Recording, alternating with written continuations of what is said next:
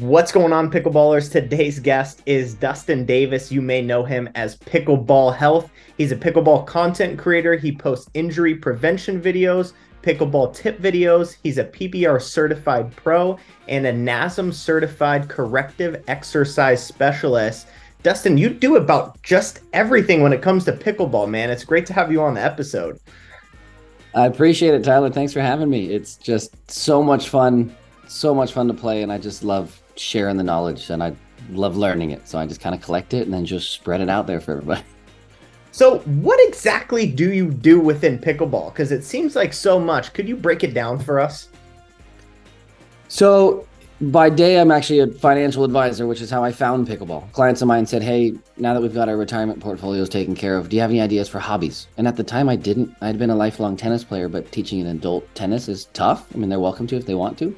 But when I learned pickleball, I got out there and it was instantly an amazing community. It was tons of fun. I loved it. I had some skills because of tennis, but then I had to learn how to play, you know, real pickleball. But after that, I didn't have tons of time in person to share that. But I'd been a personal trainer for over a decade at this point, specializing in injuries. And so I'm hearing about these injuries on the pickleball court going, I can help with this, but I got to be here running my branch during the day. Can I be in two places at once? And digitally, we kind of can. So I just thought to, hey, if I make some videos, I'll be able to share this knowledge out there for anyone interested in watching them for a minute or a minute and a half, keeping them nice and short. But um, yeah, just kind of my attempt to use both sides of the profession, I guess, to kind of just spread it. And I love pickleball. It brings me energy to do it. So it's, it's huge. That's awesome. So what came first? The NASM certified specialist, that side of things, or the pickleball side? And what did you start making content for first? Content, I kind of put them both together. So, all through college and beyond for a bit, really until I did the uh, financial advising aspect. So, about six years ago, I had been a personal trainer for the corrective exercise stuff in person. So, I didn't make any content online. That was what I did most of in person. At that time, I actually thought I wanted to be an orthopedic surgeon. So, I was working with hospitals, I was shadowing surgeons.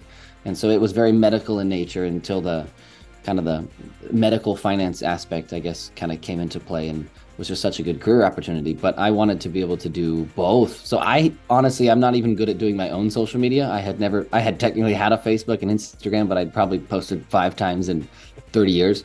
So it's it really came about kind of at the same time. But the expertise of the personal training, I guess, technically came first. But the content was bundled with pickleball. Pickleball was my motivation to share it because I saw so many people be extra motivated to take care of their own health, even make better choices eating wise, getting up and moving a little bit more because they thought, you know what, darn it, I want to be able to get to that ball on the court.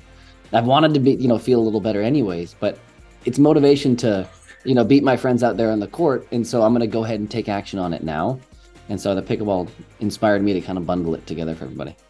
Cool. So as far as health and fitness goes, what are some common motifs that you see that are easily fixable or maybe not easily fixable but the the low hanging fruit for people to grab to per, per um, to improve their performance on the court and their health.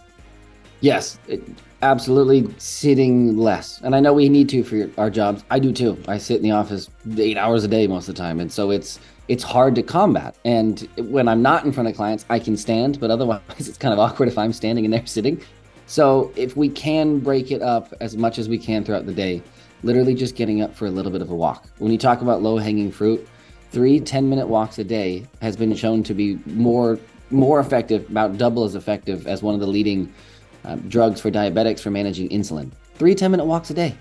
No equipment, it's entirely free, and you just need to do it. Now, I would say is it's behaviorally a little harder to do. Like if you were to actually make yourself a challenge, I'm going to walk three times a day for 10 minutes. It can't be one 30 minute walk, it has to be 310. And you don't have to be booking it, but just a good, healthy pace is so helpful. But it's kind of harder to do in the day because there are sometimes you get home from work and you want to just sit. That's part of the problem when we get out there on the pickleball court. We've been sitting so much. Pickleball is very, very demanding on our hips. And what happens is if our hips and our glutes specifically aren't doing the work, I joke that glutes went into early retirement, but they're still supposed to be working because if our glutes aren't doing it, our back has do it. So a lot of back injuries happen in pickleball simply because we sit all the time. Our hips get tight and our glutes get turned off. And then when we're hinging at the hips, trying to reach balls out of the air, or we're at the kitchen line, that work comes from our back instead of our glutes. And so it it is low hanging fruit because they just kind of need to be reawakened. They, they don't need to gain a whole ton of strength. They're one of our strongest muscles. They just have to kind of remember that they need to pull their weight out there. And that can just come from just getting up a little bit more throughout the day. And even just when we're walking, walking with a little bit more intention, pushing through the balls of our feet, and then even maybe squeezing our glute at the end of it, it can make a giant difference. And this is just walking three 10 minute walks a day. Wow. So three 10 minute walks a day could help kind of refire some of those muscles, get them moving again, which then translates to better performance on the court and maybe feeling a little better on the court. Absolutely. Absolutely. And it helps us play better immediately because sure. one of the biggest tips is to get low and keep the paddle out in front. And if we're stiff, we just tend to do that less. And the one time you get surprised by the ball and you're standing up a little taller, maybe it was after a long rally or maybe it's mm-hmm. early in the morning, it's just tough to get that back. It makes the net feel like it's so much higher if you're not getting low. And sure. it's harder to get low if you feel stiff. Going back to kind of injuries on the court, you talked about lower back, but what are some common injuries you see? And is there any injury prevention tips that you recommend? Yep. Yeah, so low back is one. There's always stuff that we can do on the court and then off the court. So for the low back, it would just be a, a really good warm up to just really make sure your warm up is intentional. A lot of times our warm up is a little bit more cardio, and then sure. our heart's warmed up, but then our back's not warmed up because our back's not our heart. So just more specific things for just waking up the nervous system and keeping our warm up dynamic so it's moving, and just specifically trying to make sure you're getting that movement from the glutes kind of thing. So that for the low back is huge. Glutes equal a healthy low back. As far as tennis elbow or pickleball elbow that we're, we're calling it now, so just that pain on the top of the elbow, a lot of times that happens on the court because we're death gripping the paddle, which mm-hmm. makes it a whole lot harder to hit resets. It makes our hands a little bit slower even too because we can't control the ball quite as much. And a lot of that's just on the court, not death gripping the paddle so much, and then trying not to be so wristy we all have a tendency to be a little extra wristy sometimes, and that puts a lot of load right here. I mean, a lot of tennis elbow is really just these. This area just gets overloaded with work. It's tight all the time because if you think about how often during the day your hand is closed, it's either closed on your phone, it's closed on your wheel, sure. it's closed on your mouse. It's kind of always closed, and so it strains these here when we then go out there and pick a ball and take a ball and rip it at a uh, kind of precarious angle for our wrists. So trying to be less wristy and just dominate much of the movements with our big uh, our big shoulders, with our shoulders for volleys, but just our bigger muscles in general. It makes us play better too, and it can really, really keep away some of the injuries too. So, as far as being intentional with warm ups, what specifically do you recommend? Are there like stretches, or I know you said like dynamic warm ups, but what exactly does that mean? Yeah, so it depends on if you're on the court or not. I actually really like to because there's a tendency when you get out there to get roped into a game immediately. Sure. to do it on the way. So I mean, even if we're we're getting ready to go play pickleball, I mean, if you're sitting on your couch like you normally would, instead if we turn sideways and put one leg up just at 90 degrees just to get a good little glute stretch, we would normally think of it, but we usually passive stretch after we're done doing activities. We active stretch beforehand. So in this movement it's a bit of a stretch for the glute, but the way we can increase our mobility is just move around a little bit in that in that way. And I have videos of that on Instagram too. It's essentially a kind of a pigeon stretch, which is kind of a couch pigeon, if you will, for kind of a yoga term. But before we go do a pickleball game, we want to just make sure that we're using the glutes to do it. So we're there, but then we're trying to just explore some movement there and just dominate that movement with the glutes. It's kind of like we all are supposed to have the capability of wiggling our ears. I cannot but we're all supposed to have that connection to be able to do it but we just can't find it. That happens a lot of times with our muscles. Our glutes are there they're ready to work but they just might not be activated because we're not sending the right signal. So a lot of the warm-ups for shoulders out there in the court to help make sure you're dominating with your shoulder could be as simple as raising your paddle out to your side but doing so with your shoulder the entire time and not your neck. We have a tendency to start to lift from here and if we shorten this distance these muscles are doing it which is not conducive for a volley and it's not going to wake up the shoulder. So just being really intentional, whatever your exercise is, whether it's a warm up for pickleball or off, just whatever exercise is targeting specific muscles, just make sure that muscle is doing all the work. And that's the key to the intention. Doing this for a very long time, there's all kinds of fancy workouts and fancy exercises, but they're all more or less just a tool to see which exercise you can connect with the muscle with the most. But that can start with just the brain connection of just which what am I aiming for? And let's just make sure that's doing the work. Wow. So whatever muscles are kind of important or commonly used in the game, if we fire those early before the game, then kind of once we get into a pickleball match, those kind of automatically take over. Is that kind of what's going on? Yep. Yep. Exactly. Because that's what your body wants to use. Like if you ever see a a very young kid do a deadlift where you pick something off the ground, they have perfect form. They do it innately perfectly. And as we age and we get stiff, we develop adaptations to be able to do it, even if we don't have the same mobility anymore. So we, we should have it. We just kind of lost it from sitting, but it's not gone, gone. It's still in there. You just kind of have to reawaken it. So you, you 100% nailed it just with that intention, fire the right muscles, and then they'll take over and do the work on the pickleball court for you. Wow, right on. So going away from health into more so the tips of actual playing, what are some common tip videos that have been super successful for you and the people that you're coaching in the recent past? Outside of the health ones, strategy shot selection has been huge. Mm. It, it's hard sometimes to separate the hey, I made the right shot selection. That was a good choice but it didn't pan out. Because sometimes we think, oh, that didn't pan out. That wasn't a good idea. It might have been a good idea. We just haven't done enough reps outside of a game to just actually execute on hitting it there. So if you're going to try to speed it up to someone's shoulder and you're going for the paddle shoulder and you accidentally hit it too far outside and they hit an easy forehand, sure. it might not have been a bad speed up. It just wasn't the right spot. And so just the shot selection and then just a little bit more of being able to kind of assess the risk of a shot ahead of time, just meaning what's your success rate of even hitting it there? And what's it worth if you do? Like if you're pressured on a dink and someone's hitting your feet and you try to change the direction of that ball, you're accepting some risk. This might be hard to do. And if you happen to hit it there, they're probably still going to go get it. So I might argue that wasn't great shot selection because it was more risky than the reward. And I know that's the financial advisor part talking as well too, but it works so well on the pickleball court because if we're going to go for something, it, really needs to work. If we're going to do something with a little bit of extra risk, like try to you know cut it closer to a a line and maybe flirt with the net a little bit.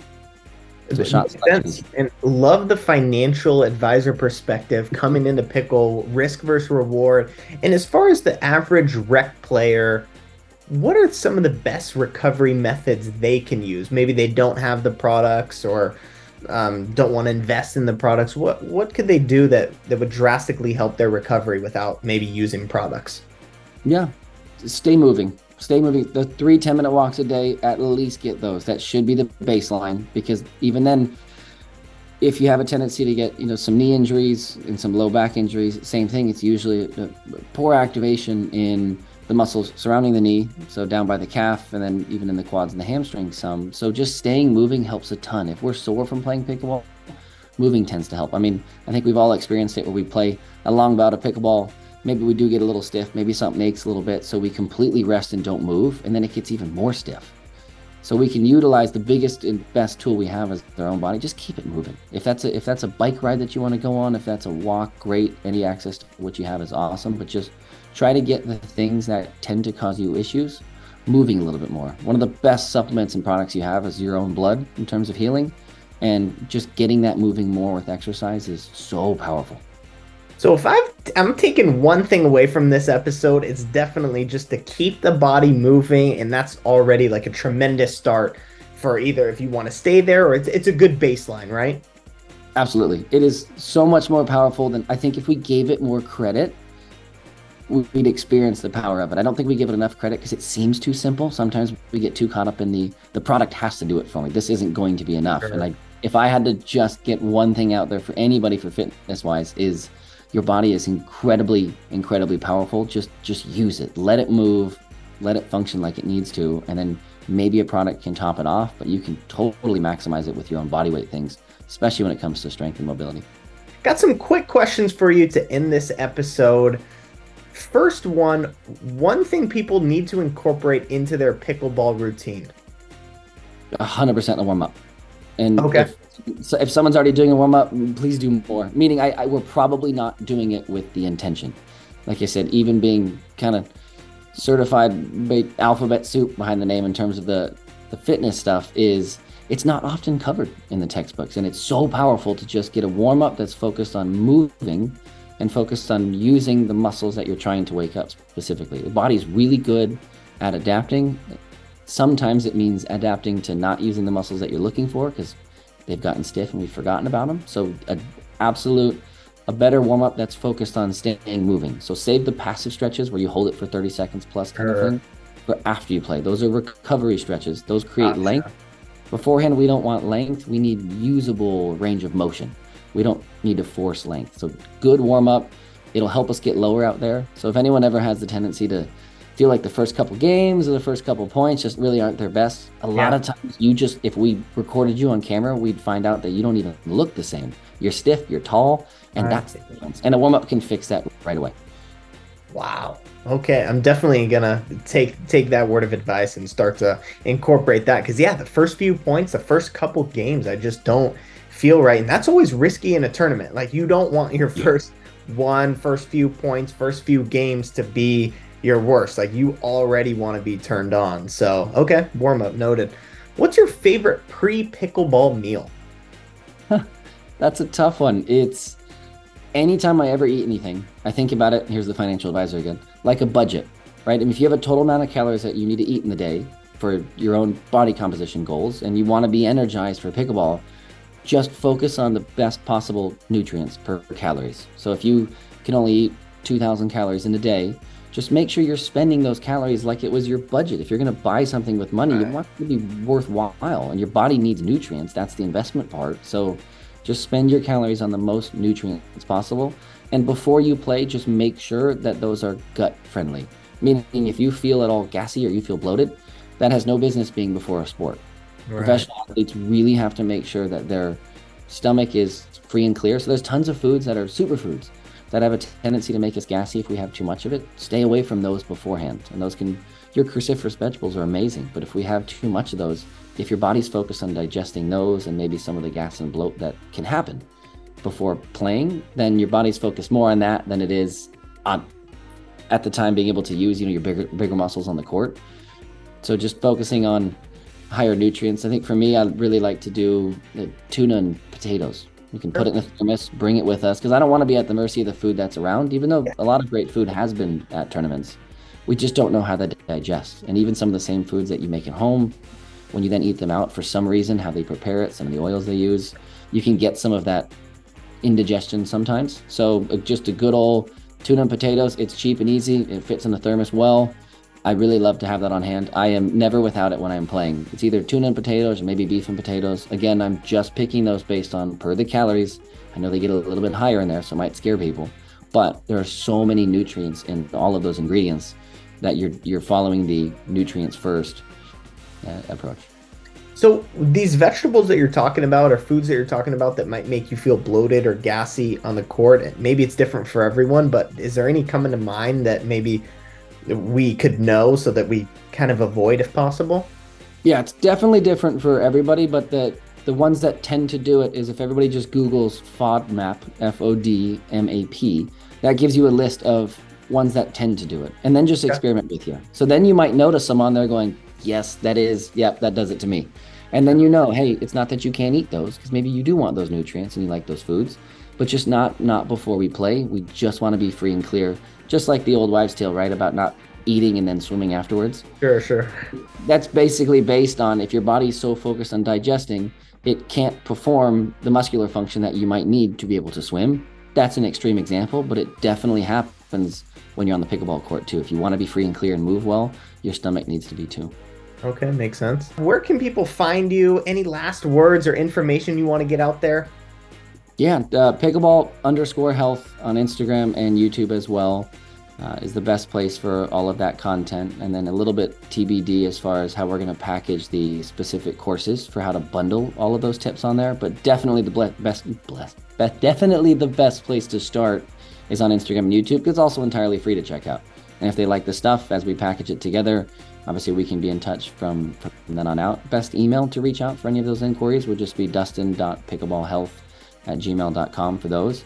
Um, but yeah, start there. It's entirely free, and we can just kind of explore from there what's what's best for everyone and how custom we want to be able to make these um, health and fitness workouts specifically for pickleball too. We've been doing a lot of online coaching now too, where we're doing strategy and shot selections just on Zoom calls, just like this, and it's been hugely effective. I actually first I didn't know if it would be quite worth it at first, but it's actually almost been even more effective for certain things than teaching in person because we can watch it and specifically people can watch their own play. Because there's a lot of tips I'll tell someone in person like hey keep your paddle out in front and get low and they're going I'm, I'm doing those things. I'm doing them.